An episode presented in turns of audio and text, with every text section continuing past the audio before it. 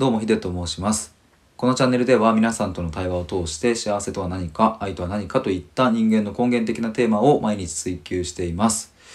さてさて、えー先ほどの、えー愛子さんとのコラボライブ不登校についての、えー感想を話していきたいと思います。いやもうもういやーっていう いやーっていう感じなんですけども。まあどんな感じかをね話さないと意味ないので。いや本当に僕ライブの、えー最後でも言ったんですけどもあのーもう愛に溢れているお名前の通り。なんかあの僕結構冒頭からですね結構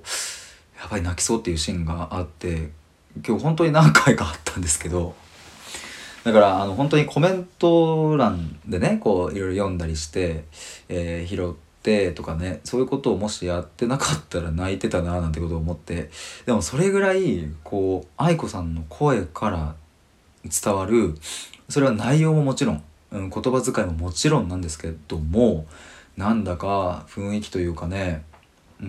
んとなんだろうなやっぱ声でしか、伝わらない何かがあるっていうここってもう科学の世界ではなくてなんか本当に、人間のなんかもう理性を超えたようなとこにある話かなと思うんですけども本当に素敵だなと思いました。でまあライブの中にもあったんですけども言ってたんですけども愛子さんがねやっぱこの30年以上の時間っていうのをうん本当に辛い時間を過ごされてきたまあでもそれが今こうしてうんまあまあなんだろうなこうへ深いところで変容して自分の人生を歩みそしてお子さんはお子さんの人生を歩んでいるっていう状況になっている。まあ、ただこれってねたった1時間じゃ話しきれないところではまああるんですけれどもまあでもそれくらいの経験をされている。まあ、でもだからこそこの1時間というのが本当にあっという間だったしまだまだ聞きたいことが山ほどあってうんなんか僕もね自分の経験に重ねちゃったりしてうんすごくなんだろうな。それこそ感情を今味わっているっていうそんな感じかもしれないですね。そしてあのライブで来ていただいた皆さんも本当にあのありがとうございました。そして、えー、とアーカイブでね聞いてくださる方も毎回いらっしゃってね本当にありがとうございます。やっぱりあの今日ライブをしてみて思ったのは、まあ、不登校についてっていうシンプルなタイトルだったんですけれどもあの、まあ、非常に多くの方が聞いてくださいました。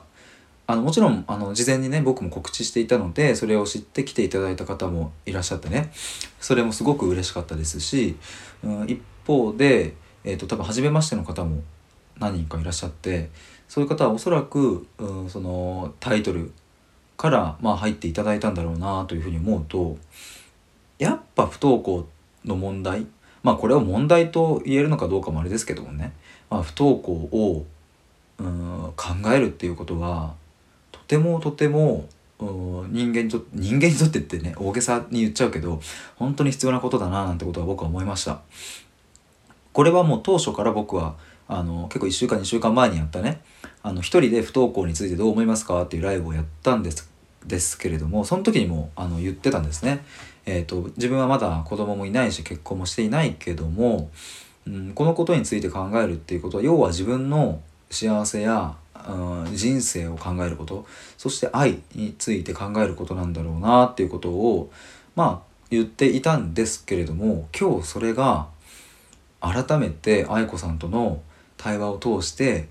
えー、と感じたなっていう、うん、あやっぱそういうことだよなっていう不登校という切り口からまさかこんなにも深まるなんていうことはね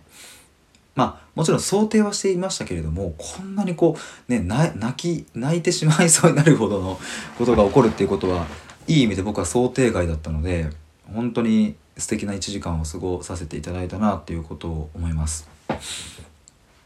ライブの最後にうんと愛子さんが母親との関係性のねあのところもあのお話ししていましたが僕自身もやっぱりそこは乗り越えてきた部分なので是非ともこの親子関係っていうところはまた第2弾として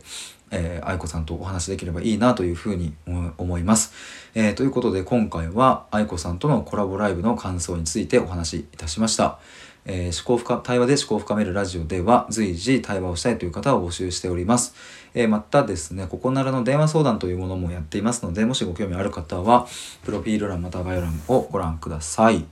ちょっといくつか気づいたこと収録これから上げたいと思います。以上です。